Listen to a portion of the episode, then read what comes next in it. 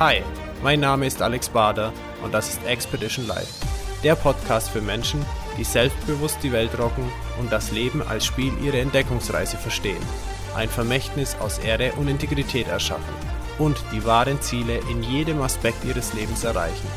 Ich freue mich, dass du da bist. And once again, it's time to be inspired and discover your way of life. Willkommen zu einer neuen Episode von Expedition Live Podcast.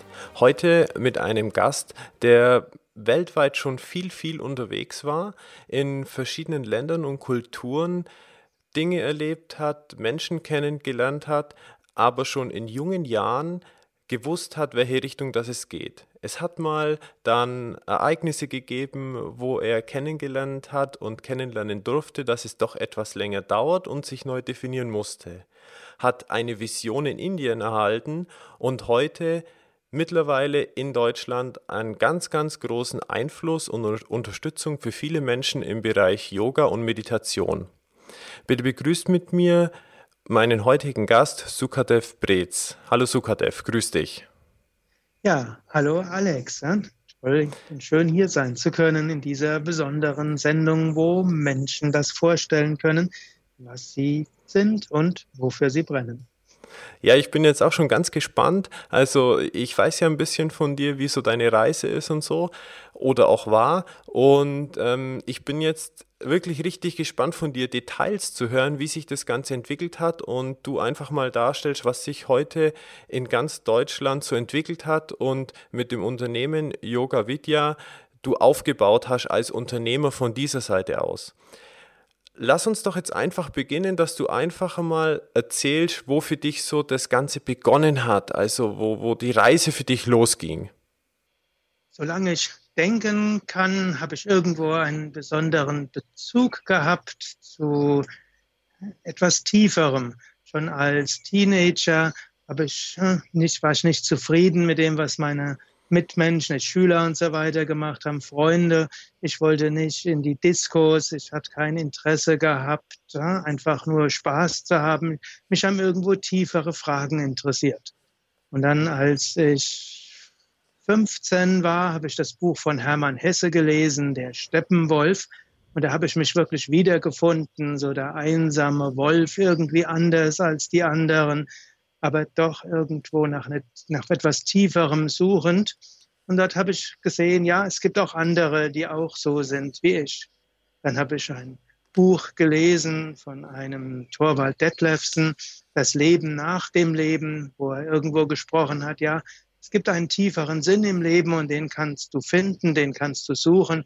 Und da habe ich gedacht, ja, da will ich hin, das will ich machen. Und dann im Alter von 16 fing ich an zu meditieren.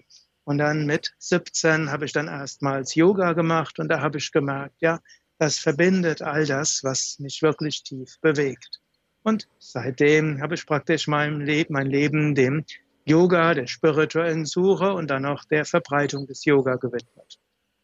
Das war dann so ungefähr zu, zu welcher Jahreszeit, äh, also welches Jahr war das?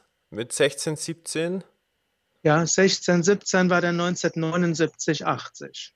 Okay. Wie verbreitet war da damals so das Thema, sich mit seinem eigenen Leben, dem tieferen Sinn zu beschäftigen und dann vor allem Meditation und Yoga? War das eher was Fremdes oder war das äh, schon bekannt zu der Zeit? Da, wo ich war, ich bin ja auf dem ländlichen Raum groß geworden, kleines Dorf damals, zweieinhalbtausend Einwohner wurde ins Gymnasium gegangen in eine kleine Stadt, Bingen, 23.000 Einwohner damals, war das schon etwas Außergewöhnliches und da gab es nicht viele andere, die dort sowas gemacht haben.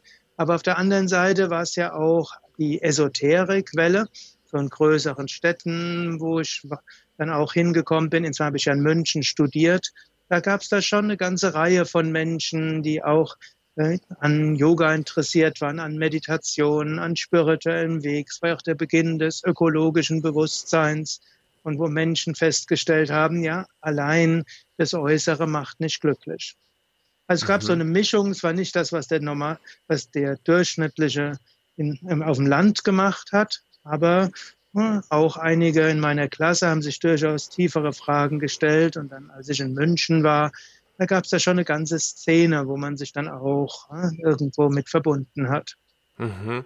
Und als du damals angefangen hast zu meditieren und dann auch Yoga, wie, also wenn ich Menschen begegne, die sagen, ah, okay, wie funktioniert ein Yoga und, und ich würde jetzt gerne mal anfangen oder auch meditieren, kann man denn überhaupt fünf Minuten ruhig sitzen oder worauf muss ich mich konzentrieren?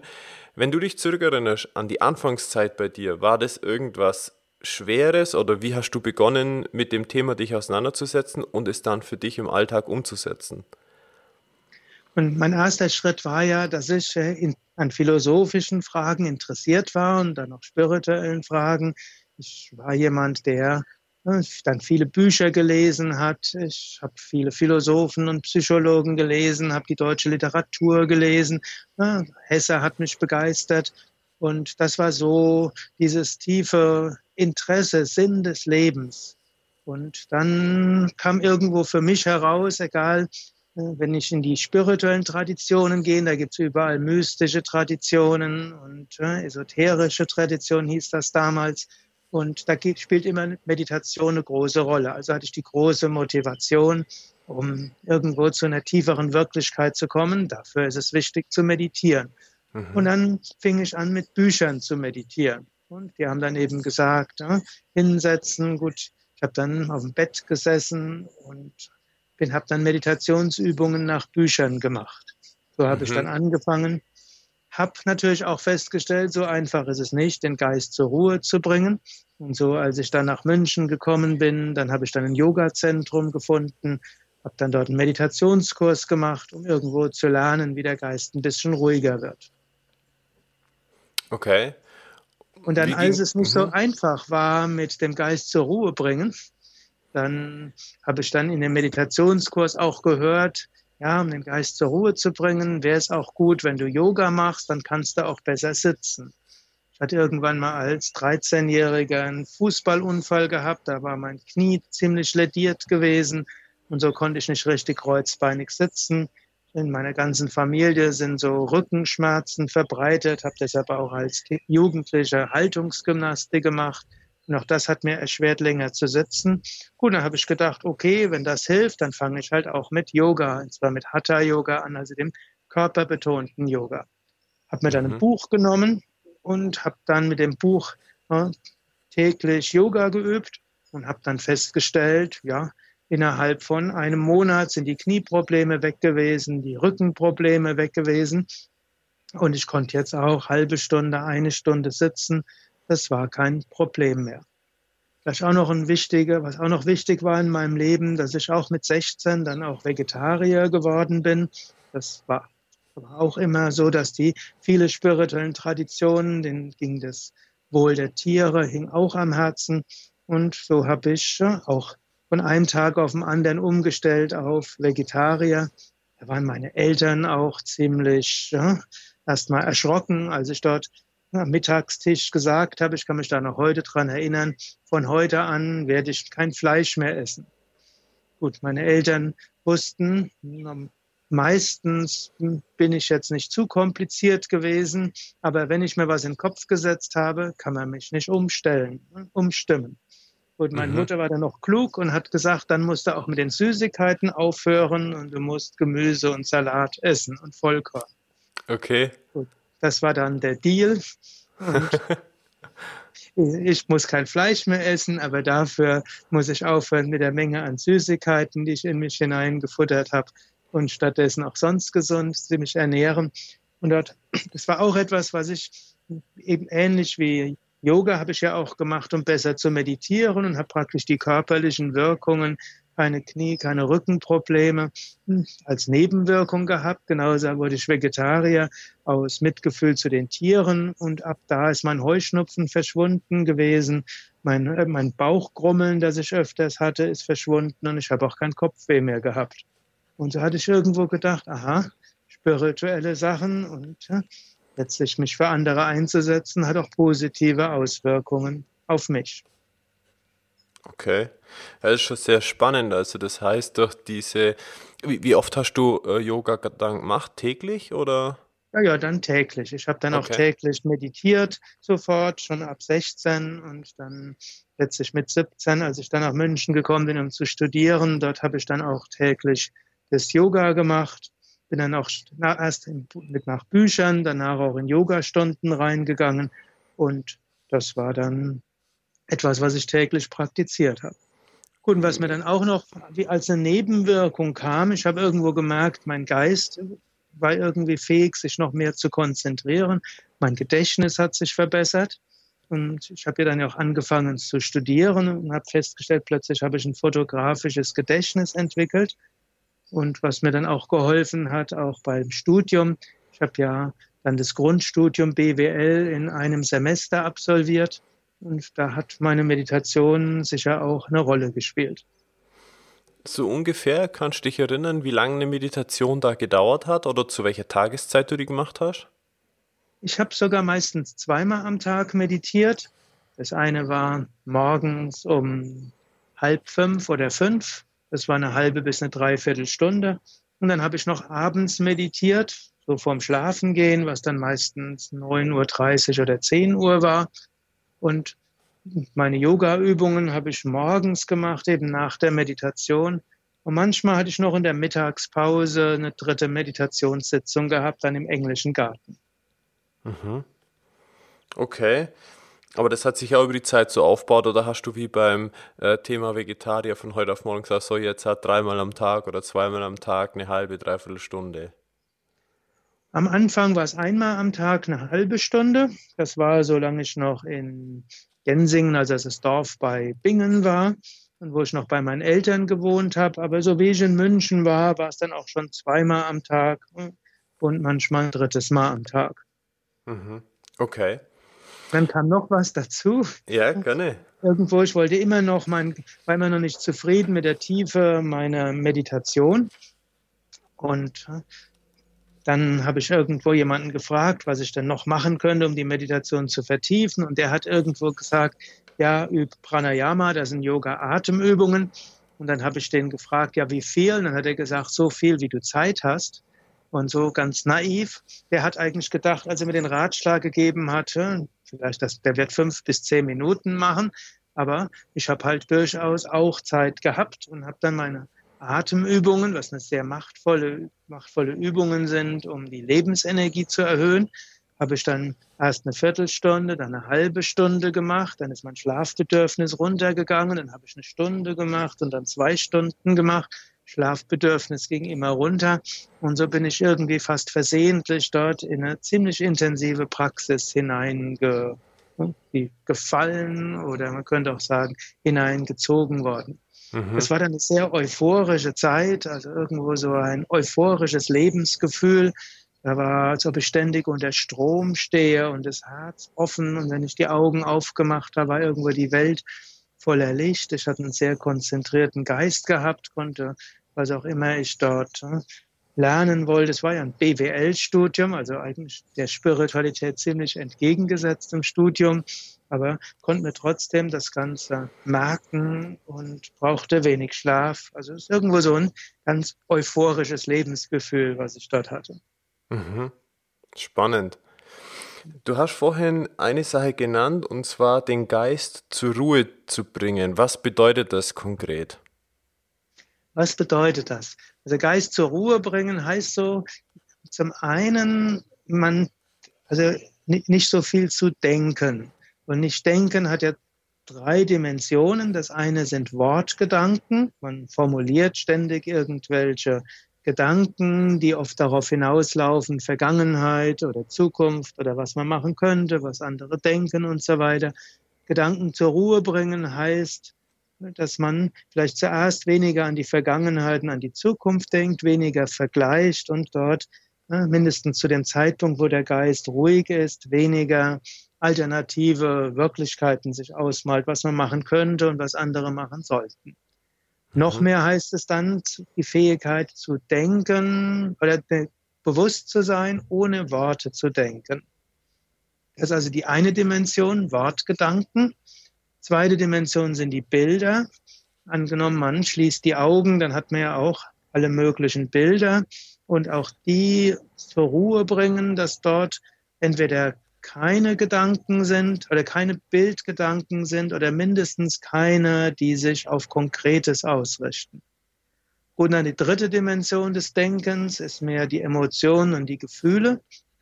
Und das heißt, es sind, dass dort die Gefühle, die mit den Worten und Bildern und Erinnerungen zusammenhängen, praktisch auch zur Ruhe kommen.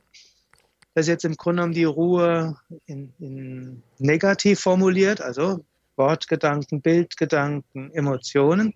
Aber positiv formuliert heißt dann Geist zur Ruhe bringen, dass man dort eine intensivere Bewusstheit hat, eine intensivere Achtsamkeit, Aufmerksamkeit, aber eine nicht gerichtete Aufmerksamkeit. Und diese intensivere, sein intensiveres Erleben, es ist auch verbunden mit einer großen Freude, es ist verbunden mit einer Verbundenheit, also einer Verbundenheit mit allem und weniger individuell ich bezogen, sondern mehr eine Weite. Mhm. Man kann es so vergleichen, angenommen, jemand geht zum ersten Mal auf einen hohen Berg hoch und schaut dann nach unten. Dann werden viele Menschen dieses Gefühl haben, eben, man, die Vergangenheit spielt keine Rolle mehr und Chef spielt keine Rolle mehr, auch die Kinder spielen in dem Moment die, nicht die große Rolle, sondern man ist einfach da und der Geist ist weit und es ist ein großartiges Gefühl. Oder manche, wenn sie ans Meer gehen, ist ein solches Gefühl und so weiter. Mhm. Oder manche erleben es auch, wenn sie irgendwas Tolles erreicht haben. Und danach einen Moment, das irgendwo genießen können. Auch dort ist ein Gefühl von Freude, von, von hier und jetzt. Mhm. Okay. Also ja, das cool. ist so mhm. das, was man in der Meditation erreichen will, erreichen kann. Natürlich nicht in jeder Meditation erreicht. Okay. Ja, danke schon mal für die Erklärung. Lass uns doch wieder zurückkommen ähm, zu deinem Weg, wie es denn dann weiterging. Also du hast intensiv Yoga betrieben, du hast intensiv meditiert und ähm, Studium, wie ging es nach dem Studium weiter? Ja, also während des Studiums bin ich dann auch schon eingezogen in das Yoga-Zentrum, wo ich war. Das war eben auch ein spirituell ausgerichtetes Yoga-Zentrum. Bin dort eingezogen, habe weiter studiert, habe auch meine Yogalehrerausbildung dann gemacht Damals gab es in Deutschland jetzt ne, kaum Yogalehrerausbildung. Das Zentrum, wo ich war, Shivananda Yoga Zentrum, war so ein Teil von einem ne, internationalen Netzwerk von Yoga-Zentren. Ich habe also meine Yogalehrerausbildung in den USA gemacht, in so einem Yoga-Ashram bei New York. Ja, so, lass mich da mal kurz einhaken und fragen, ja? diese Yogalehrerausbildung, die Entscheidung, das zu machen, wie, wie kam das dazu? Es war eigentlich irgendwo so eine ganz logische Entscheidung. Ich war im Yoga-Zentrum, ich habe dort regelmäßig Yoga-Stunden gemacht, meditiert, habe auch angefangen, so ein bisschen mitzuhelfen. Und wenn man dann, wenn, als ich tiefer gehen wollte im Yoga, das Ganze auch mehr verstehen wollte, da war einfach dafür die Yoga-Lehrerausbildung da, also nicht nur um selbst zu unterrichten, sondern auch um Yoga wirklich gründlich zu verstehen. Mhm. Okay, verstanden. Okay. Ja. Und natürlich auch habe ich gedacht, was kann ich Sinnvolles machen? Wenn ich selbst diese tiefen Erfahrungen im Yoga habe, dann will ich natürlich, dass andere das auch machen. Also habe mhm. ich gedacht, ja, macht von zwei Seiten aus Sinn. Also mache ich die Yogalehrerausbildung mit. Okay. Fand ich ganz einfach, meinen Vater davon zu überzeugen, dass, ich, dass er mir das finanziert. Und, aber ich habe gesagt, ich habe jetzt das Grundstudium in einem Semester gemacht. Du hast jetzt letztlich zwei Jahre Unterkunft und Verpflegung von mir gespart. Jetzt kannst du mir auch die Yogalehrerausbildung bezahlen. da kam dann wieder der BWLer durch. Und das hat er auch eingesehen. Als Unternehmer kam das dann auch irgendwo genau. Kosten-Nutzen-Abwägung. Ja, ja, sehr gut. und so habe ich dann die Yogalehrerausbildung gemacht, hatte auch vorher dann, das Zentrum hatte auch einen indischen Meister gehabt und den habe ich dann auch getroffen und das war dann auch eine sehr tiefe Begegnung. Und so ging das irgendwo mehr oder weniger, war alles ganz logisch dann. Dann habe ich eben das Studium weiter betrieben, habe im Yoga-Zentrum gewohnt, habe dort dann jeden Morgen meditiert, meine Yoga-Übungen gemacht, meine Atemübungen gemacht, habe im Zentrum mitgeholfen, habe jeden Tag unterrichtet. Und ja, das war dann hm, eine sehr schöne Lernperiode und auch ein ganz besonderes Lebensgefühl dort. Insbesondere hatte ich jetzt das Gefühl, ja, ich weiß, was ich künftig machen will, nämlich Yoga zu unterrichten. Mhm. Und dann war es dann auch ganz logisch, als dann das Studium zu Ende war, dass ich dann Vollzeit eben als ja, Mitarbeiter oder Teil der spirituellen Gemeinschaft in dem Zentrum in München geblieben bin. Was letztlich meine Eltern nicht, zwar nicht ganz toll fanden, die wollten, dass ich eher in den elterlichen Betrieb hineingehe, aber für mich war es schon klar, das will ich eben nicht. Okay. Und wie lange warst du dann Teil äh, davon in München da, oder, oder hast mitgewirkt? Ja, letztlich war dann ja in dieser internationalen Gemeinschaft und das war dann praktisch bis äh, Ende 1991. Da war ich erst ein Jahr in München und danach war ich, äh, in, wurde ich in verschiedene Yoga-Zentren hingeschickt. Das war für jemanden, der Anfang 20 ist, auch etwas Tolles oder in meinen 20er Jahren die Welt kennenzulernen, aber nicht als Tourist und Backpacker, sondern dort gelebt haben. So war ich erst in München und danach in Genf und dann in Los Angeles, in Paris, in London, in Kanada, in, bei Montreal und danach nochmal Los Angeles, San Francisco, New York, Toronto. Also da habe ich überall Yoga-Zentren geleitet. Zunächst war ich mhm. eben ein Jahr noch in München, dort um noch mehr zu lernen, wie man auch ein Yoga-Zentrum leitet, wie man unterrichtet. Und ab da wurde ich in die verschiedenen Städte geschickt, um Zentren dort zu leiten. Okay. Das Was war für dich in der Zeit die, die spannendste Erkenntnis oder Erfahrung, wo du diese Yoga-Zentren in verschiedenen äh, Kulturen, verschiedenen Städten geleitet hast? Genau, also das war ganz großartig. Gut, zum einen musste ich doch erkennen, dass es, dass es die Erleuchtung, wo ich gehofft habe mit 17, 18, 19, dass ich die schnell erreichen werde, dass die noch ein bisschen auf sich warten lassen wird und dass im Leben noch einiges zu tun ist. So könnte man sagen, so gab es eine Art durchaus spirituelle Enttäuschung. Mhm. Und eigentlich die euphorischen und tiefen Erfahrungen sind dann vielleicht zum Teil ja, eben mehr dem Bemühen in der Meditation, die Ruhe zu finden, gewichen und nur ab und zu mal diese tiefen Erfahrungen zu haben. Gut, ab und zu mal gab es dann auch wieder Phasen, wo es besonders tief war. Aber dann das andere war, in verschiedenen Ländern zu sein und irgendwo zu spüren, ja, wie dort, ja, wie es dort ist mit anderen Menschen und dass Menschen auf der ganzen Welt doch sehr ähnlich ticken zwar kleine Unterschiede und das war auch schön. Und dann natürlich auch andere Sprachen zu lernen, Französisch und Englisch im Land zu sein. Ein bisschen Spanisch habe ich damals auch sprechen können. Ja, also das war, ne, das war was Großartiges. Und eben auch irgendwo dieses Gefühl, Yoga verbreitet sich und Weltfrieden ist vielleicht möglich. Und dann wurde ja auch irgendwann 89 der Fall der Mauer da war irgendwo auch ein großer Optimismus, was es dort gibt. Okay. Als du damals diese Enttäuschung erlebt hast, dass die spirituelle Erleuchtung auf sich warten lässt, wie ging es mhm. dir denn damit? Und was war der Grund, dass du gesagt hast, du gehst den Weg weiter? Ja, gut, ich habe einfach mein, man könnte sagen, meine zeitliche Perspektive etwas angepasst, denn ich hatte das große Glück, ich würde heute sagen die große Gnade gehabt, recht früh tiefe spirituelle Erlebnisse zu haben und habe das dann einfach uminterpretiert und habe gedacht, okay, das ist jetzt mir als Gnade geschenkt worden, aber ich habe noch einiges anderes zu tun in dieser Welt und das will ich dann auch gerne angehen und auch das ist ja etwas Schönes. Ne? mit anderen Menschen, anderer Kulturen zusammen zu sein und festzustellen, dass die Aspekte im Yoga, die ich ja auch geschätzt habe, dass man irgendwo im körperlich besser geht, Rückenschmerzen, Kopfschmerzen, Allergien verschwinden können, wenn man Yoga übt, dass auch anderes besser geht, mehr Energie zu haben, dass irgendwo Mitgefühl und das Einfühlungsvermögen sich verbessern kann und dass ich auch Menschen helfen kann, auch sonst mit Geist und Emotionen anders umzugehen. Das war dann auch wieder etwas sehr Schönes. Okay, also wenn ich dich richtig verstehe, heißt es, du hast schon mal die Situation bewusst gemacht, was die ganzen Vorteile sind und hast es ja. ähm, angepasst in ein neues Zeitverständnis. Äh, dadurch, genau. dass du dir das bewusst gemacht hast und hast es einfach die Ziele oder die, die Themen, die du für dich erreichen möchtest, neu definiert, ähm, egal jetzt hat vom Inhalt wie aber auch vom zeitlichen.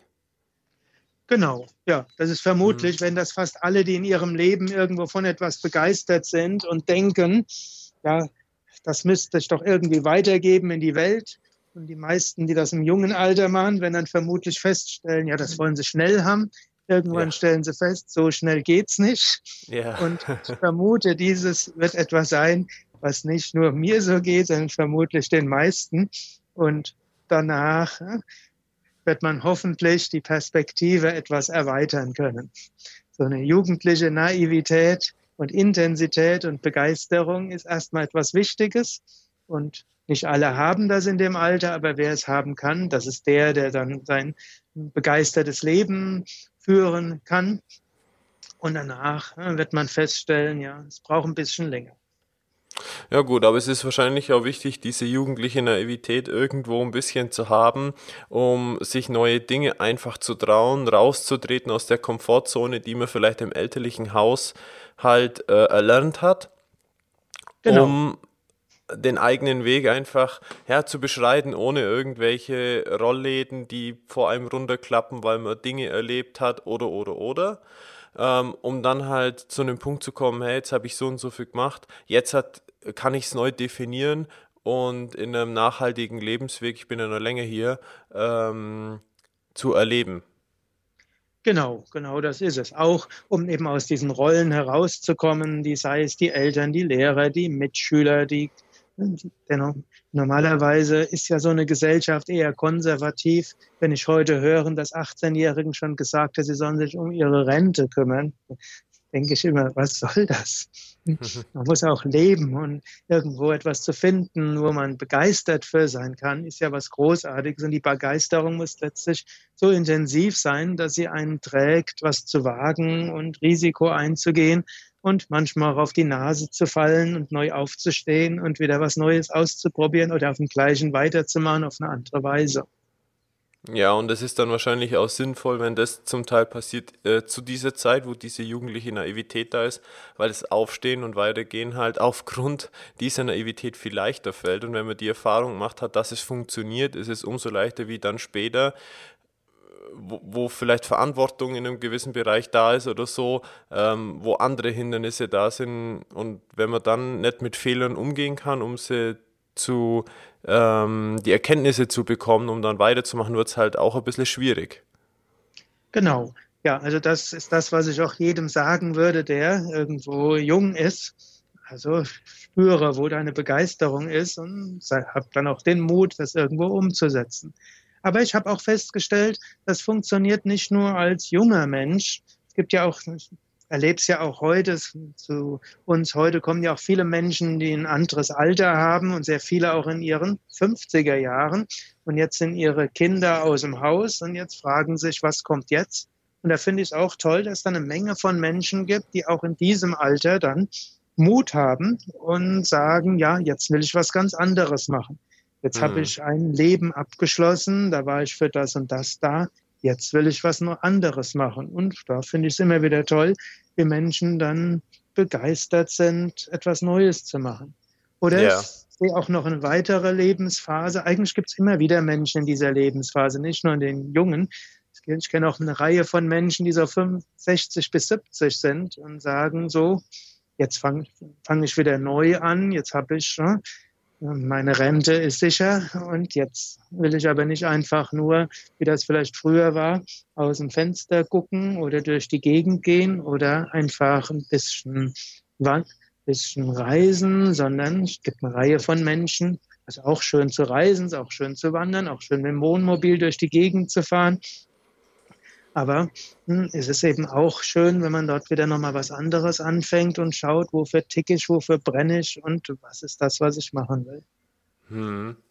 Aber egal, womit man anfängt, ob das in seinen, seinen Teenagern, seinen 20ern, seinen 50ern oder 60ern ist, der Anfangsenthusiasmus, irgendwann wird die Perspektive sich erweitern müssen und in den meisten Fällen wird der Anfangsenthusiasmus nicht dauerhaft so schnell zu dem führen, was man vielleicht gedacht hat. Aber es ist eine tolle Phase. Hm. Wie war denn das jetzt dann, nachdem du diese Yoga-Zentren geleitet hast? Was ist dann passiert? Ja, es sind zwei, mehrere Sachen passiert, die so parallel gegangen sind.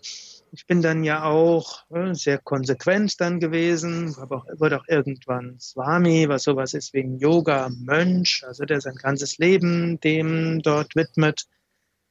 Dann aber irgendwann vier Jahre später habe ich, hab ich mich verliebt in jemanden und habe dann festgestellt, Mönchsleben ist doch nicht das, was ich dauerhaft machen will. Hat, sich mein, hat mich mein Meister auch von den Gelübden wieder gelöst.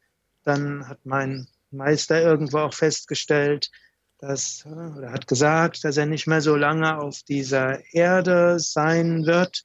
Und dann waren eben andere, an die er die die Nachfolge übergeben hat. Ich gehörte da auch dann dazu, aber ich war 20 Jahre jünger als die anderen. Und dann habe ich irgendwo gemerkt, es ist so Zeit, was anderes zu machen. Also nicht mehr im Rahmen dieser, diesem Netzwerks, dieser Gemeinschaft, die ja international war. Und so hatte ich gedacht, ja, irgendwo gemerkt, es wird Zeit, irgendwo was anderes zu machen. War dann auch, wenn dort selbst hatte immer noch viele Ideen. Man, per zeitliche Perspektive hat sich, hat sich zwar etwas gewandelt, aber irgendwo wollte ich weiter viel bewegen und die anderen waren so ein bisschen vermischt, schien es so ein bisschen gemütlicher, unruhiger.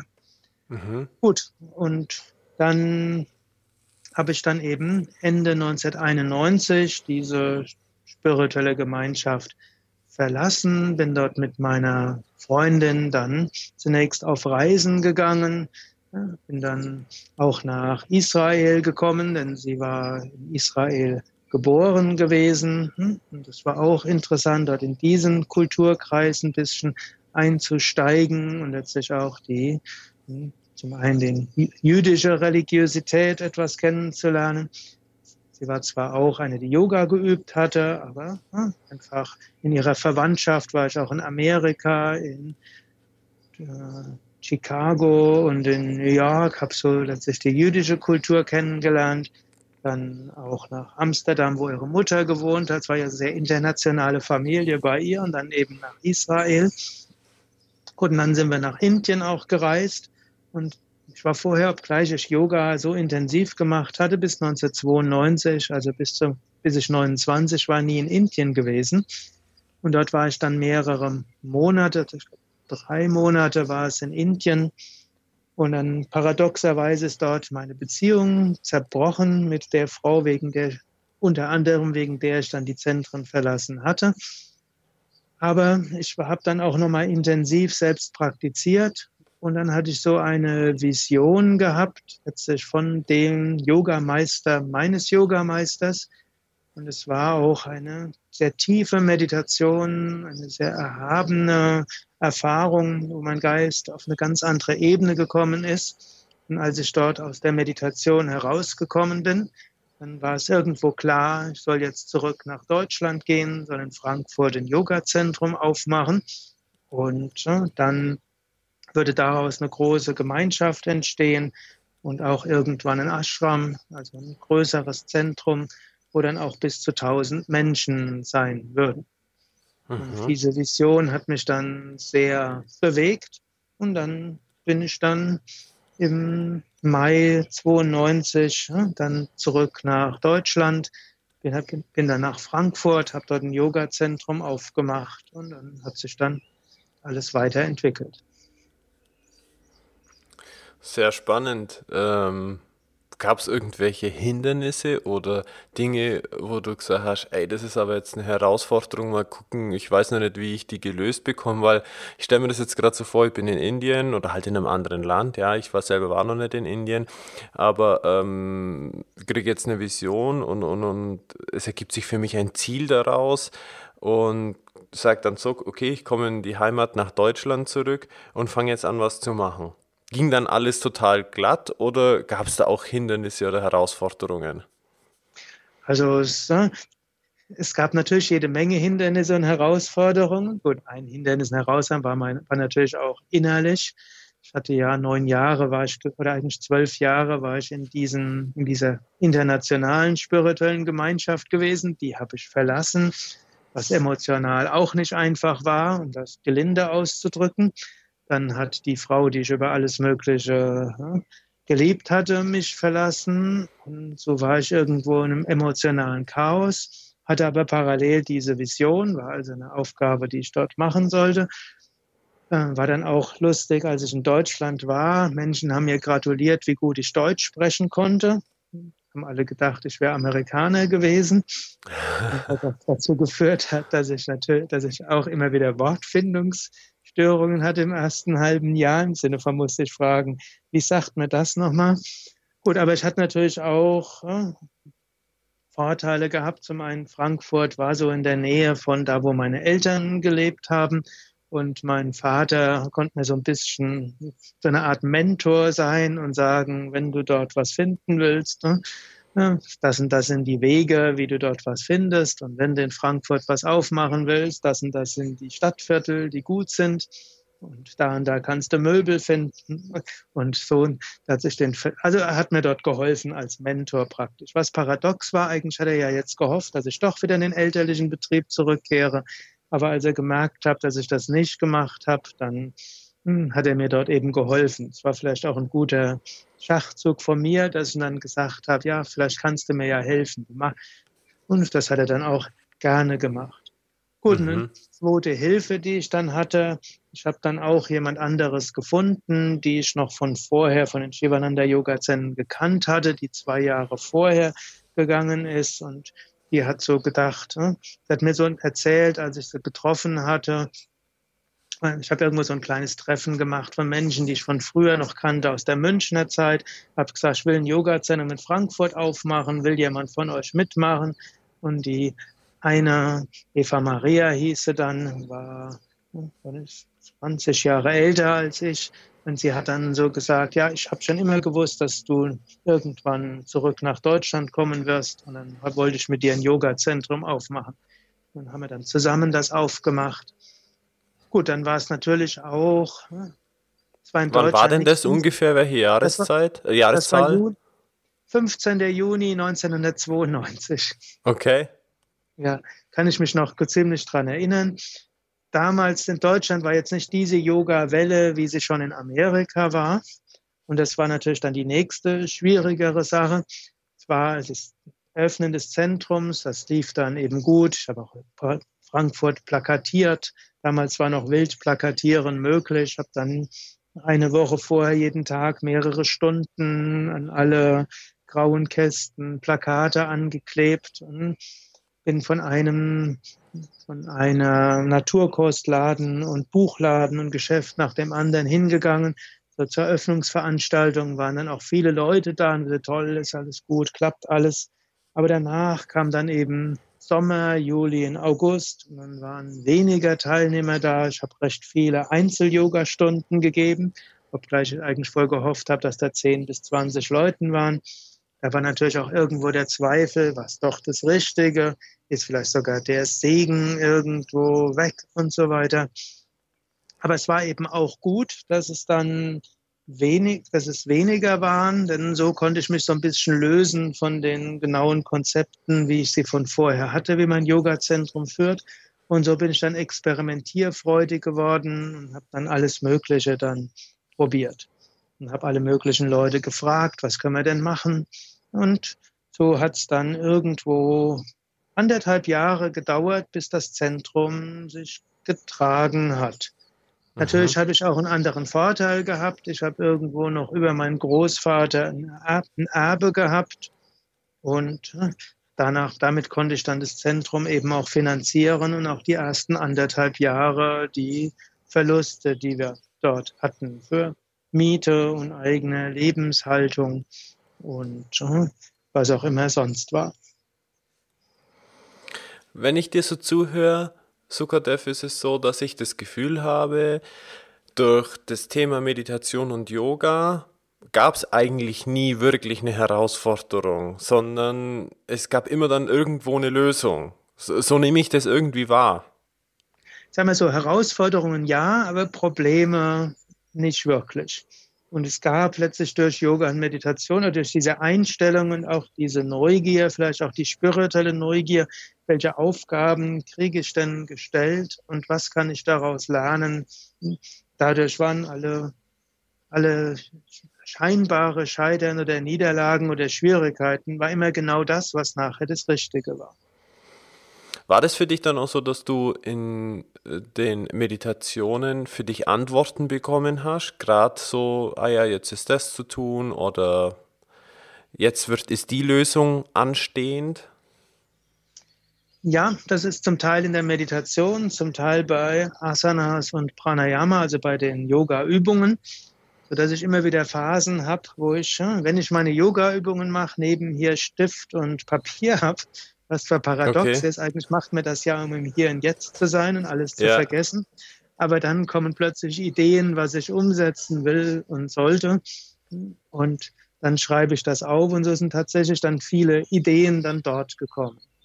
Okay. Aber es ist auch eine zweite Sache in mir passiert und das wurde dann auch, diese Fähigkeit wurde dann auch immer wichtiger. Irgendwo die Fähigkeit, Menschen zu spüren und mit Menschen irgendwo zusammen zu sein und auch in Menschen selbst diese Begeisterung auslösen zu können, dass Menschen selbst dann die Ideen haben. Später waren wir dann ja nicht nur zu zwei, dann waren wir zu viert und dann ist ja daraus noch einiges andere entstanden und dann wird immer wichtiger, irgendwo die Ideen von anderen Menschen hinein zu integrieren.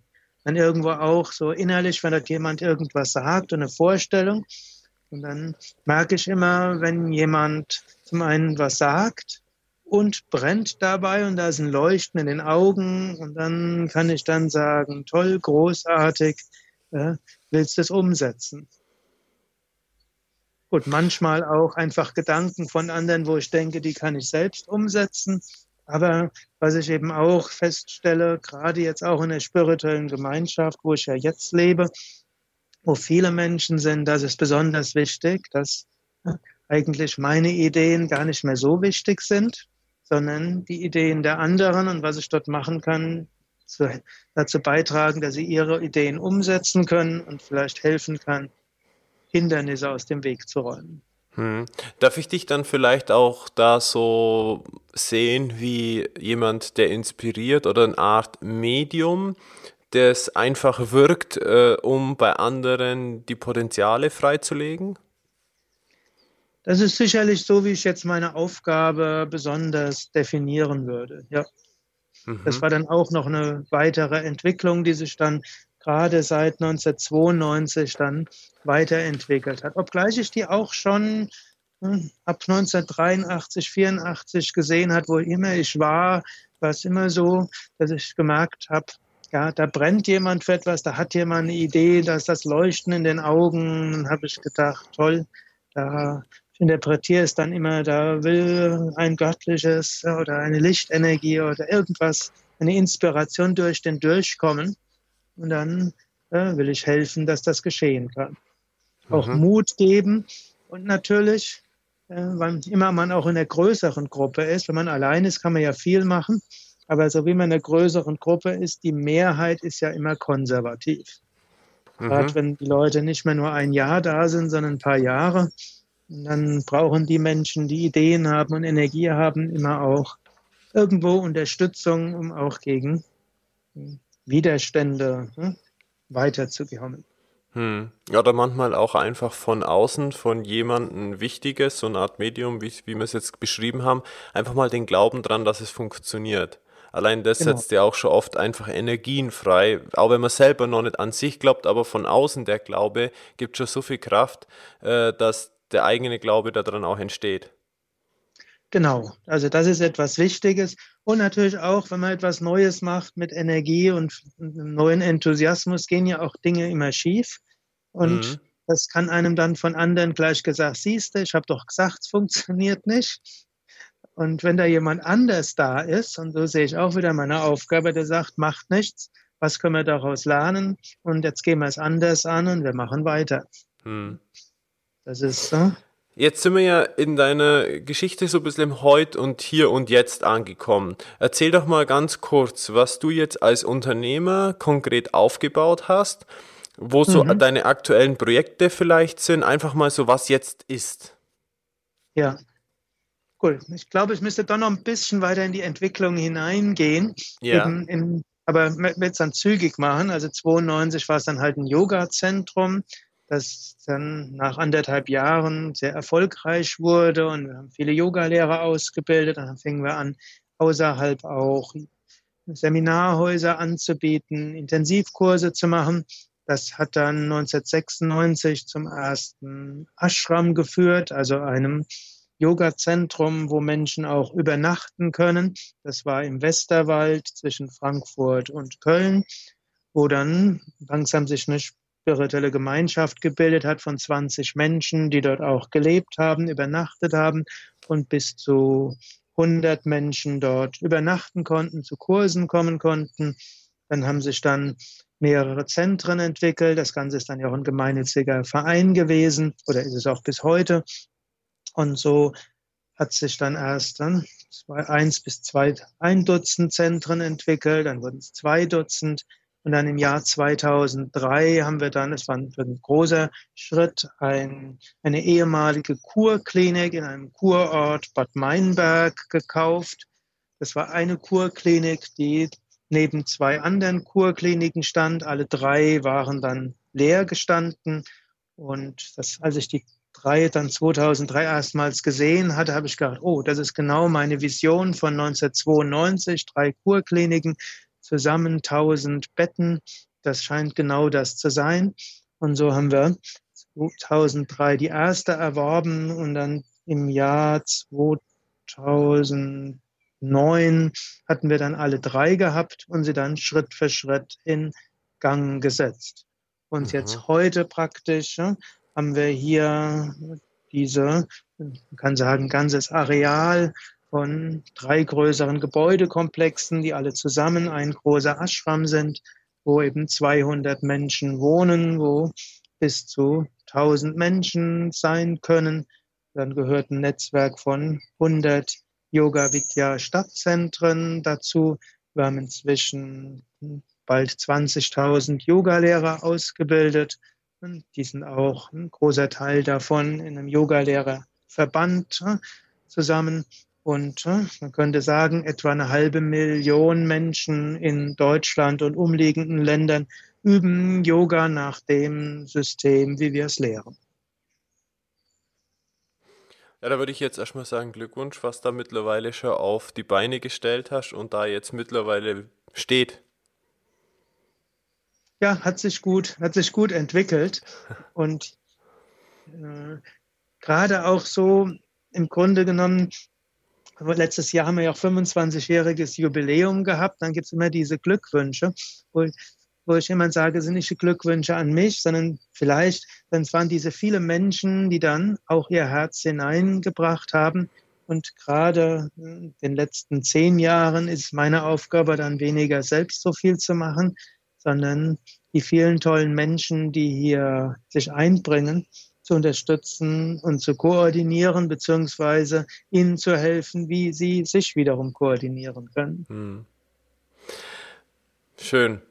Was, was, was ist denn aktuell jetzt gerade heute dein, dein wichtiges Projekt oder deine aktuelle Herausforderung? Momentan, gut, zum einen gibt es äh, banale Herausforderungen im Sinne von mit der Größe von Yoga Vidya interessieren sich dann auch Behörden immer mehr dazu und dann ist irgendwo wieder sozialversicherungsmäßige Status der Gemeinschaftsmitglieder ist, ist etwas, was jetzt gerade nochmal genauer mit Behörden geklärt werden muss. Das wird in den nächsten Monaten noch ein bisschen beschäftigen. Dann eine zweite Sache, wo ich mein Herz jetzt besonders hineinstecke, ist praktisch die Lehren, die sich so irgendwo bei Yoga Vidya entwickelt haben, in Videoform und Audioform und Internetseiten wie auch Bücher zu veröffentlichen. Mhm. Da bin ich eigentlich seit ein paar Jahren besonders aktiv. Ich habe ja letztlich über 20.000 Videos veröffentlicht. Ich habe eine ganze Menge von Podcast-Kanälen. Es kommen immer wieder neue Bücher heraus.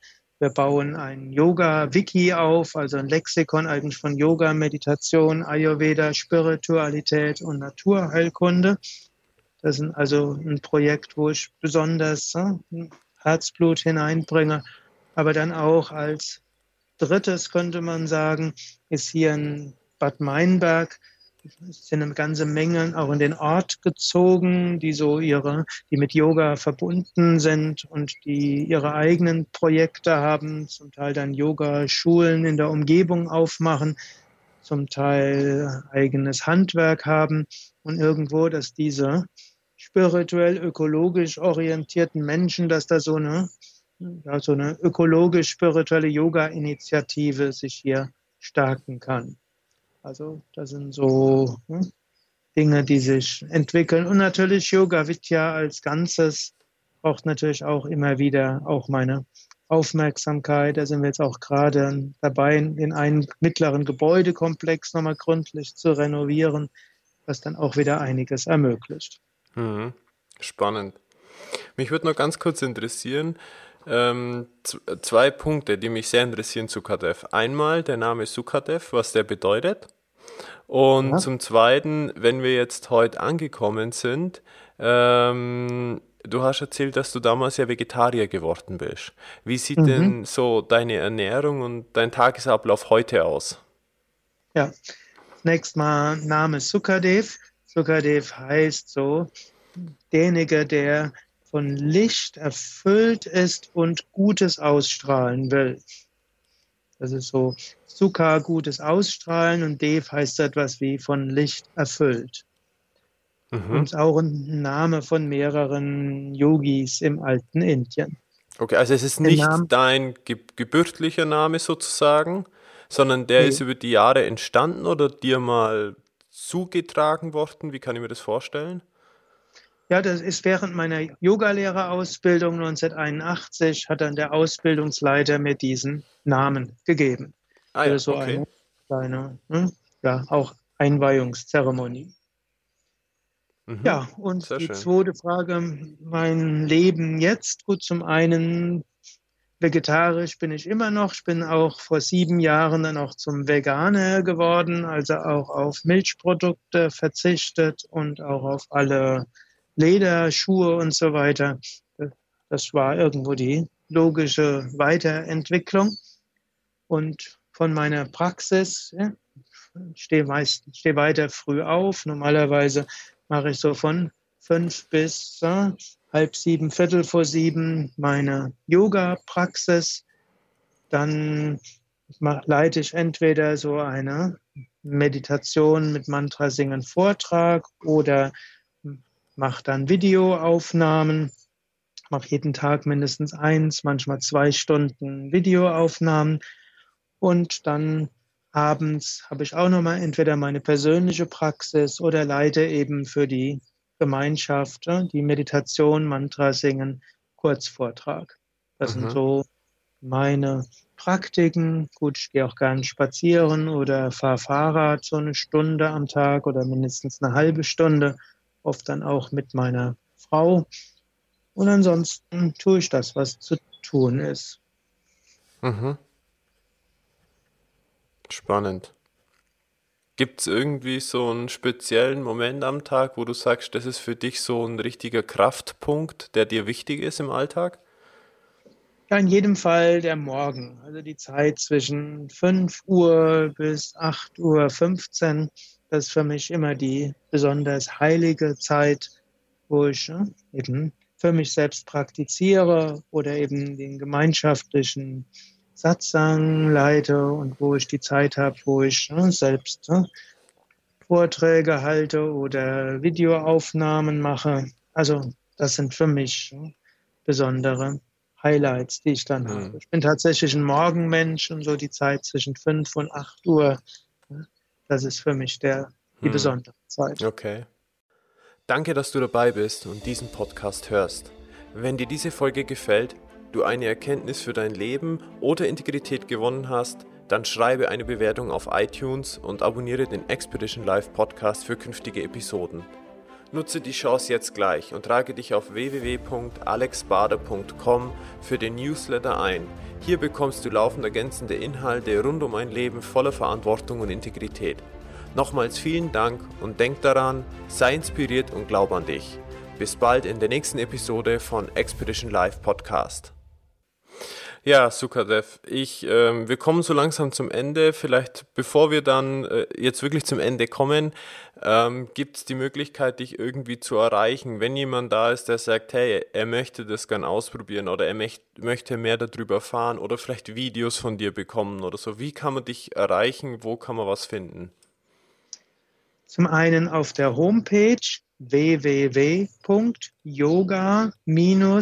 www.yoga-vidya.de, also yoga-vidya.de. Da ist also alles zu finden äh, von den Yoga-Vidya-Seiten. Dann gibt es, bin ich auf YouTube, da brauchen wir einfach nur nach, auf YouTube nach Sukadev zu suchen oder nach Yoga Vidya kann auch Sukadev Meditationsanleitung oder Sukadev Yoga-Stunde suchen. Es gibt mich auch auf Facebook. Und da kann man auch einfach nach Sukadev suchen. Und ja, das sind so die drei Weisen, wie man. Aber natürlich im Podcast natürlich auch. Im beliebigen Podcast-Verzeichnis kann man einfach eingeben Sukadev oder Yoga Vidya. Und da wird man vermutlich erstaunt sein, wie viele verschiedene Podcast-Kanäle es dort gibt. Hm, sehr schön. Ja, gibt es von dir jetzt noch irgendeine wichtige Botschaft, die du gerne den Zuhörern mitgeben möchtest oder vielleicht sogar die ein oder andere Buchempfehlung, wo du sagst, hey, das wäre wirklich noch was, das möchte ich gerne mitgeben? Zum einen wäre natürlich die Empfehlung, mit Yoga und Meditation zu beginnen. Mhm. Yoga und Meditation kann helfen, zum einen sich zu entspannen, dann Energie zu bekommen und dann das zu finden, wofür man innerlich brennt. Zweites, was ich mit auf den Weg geben will, ist das, wofür man innerlich brennt, auch umzusetzen. Uns nicht zu sehr zu verschieben. Wenn man irgendwo merkt, da ist Energie und da ist Freude und das will ich tun, die die ersten Schritte mindestens zu machen. Man muss nicht gleich das Leben auf den Kopf stellen, sondern überlegen, wie kann ich dem gerecht werden, wie kann ich das tun. Und vielleicht in der Hinsicht dann auch Menschen, mit denen man zusammen ist, nicht zu diskutieren, ob man das macht, sondern die Menschen fragen, könntest du mir dabei behilflich sein? Also, wenn man irgendwo merkt, wo brennt man, wird es andere geben, die sagen, nee, mach das nicht, das ist zu gefährlich aber sich nicht mit Diskussionen einlassen, sondern fragen, könntest du mir dabei helfen oder was könntest du helfen? Ja, Gut, sehr guter Tipp. Mhm. Ja, bitte. Buchempfehlung als Autor empfehle ich natürlich zum einen mein Buch Der Weg zur Gelassenheit. Und wer noch nicht gelesen hat, Hermann Hesse, der Steppenwolf, ist weiter ein gutes Buch, das viele Menschen berühren kann. Schön. Ja, Sukadev, ich danke dir recht herzlich für unser Gespräch. Es hat mich total äh, gefreut, dich so auf den Weg auch kennenzulernen und mich mit dir auszutauschen, mal teilzuhaben an äh, deiner Geschichte. Und es freut mich auf jeden Fall, mit dir äh, weiter in Kontakt zu sein. Ja, und schön, Alex, dass du diese Reihe machst, die eine ganz großartige Reihe ist, die ich ja auch äh, gerne höre, dass du Menschen, die für irgendwas brennen und die im Leben etwas tun und den Weg gefunden haben, dort zu Wort kommen lässt und auf diese Weise hoffentlich viele Menschen, nicht nur hoffentlich, sondern sicher viele Menschen begeisterst und Menschen hilft, ihren eigenen Weg zu finden. Ja, vielen Dank. Ich äh, wünsche dir eine gute Zeit äh, für Yoga Vidya, alles Gute und auch, dass die Menschen dort ähm, ihre Themen finden und äh, das für sich in ihrem Alltag integrieren können und eine ganz, ganz gute Entwicklung. Ja, danke dir und auch dir alles Gute und Kraft für deinen Weg und den Weg, mit dem du viele Menschen auch berühren kannst. Danke, mach's gut. Ciao. Ciao.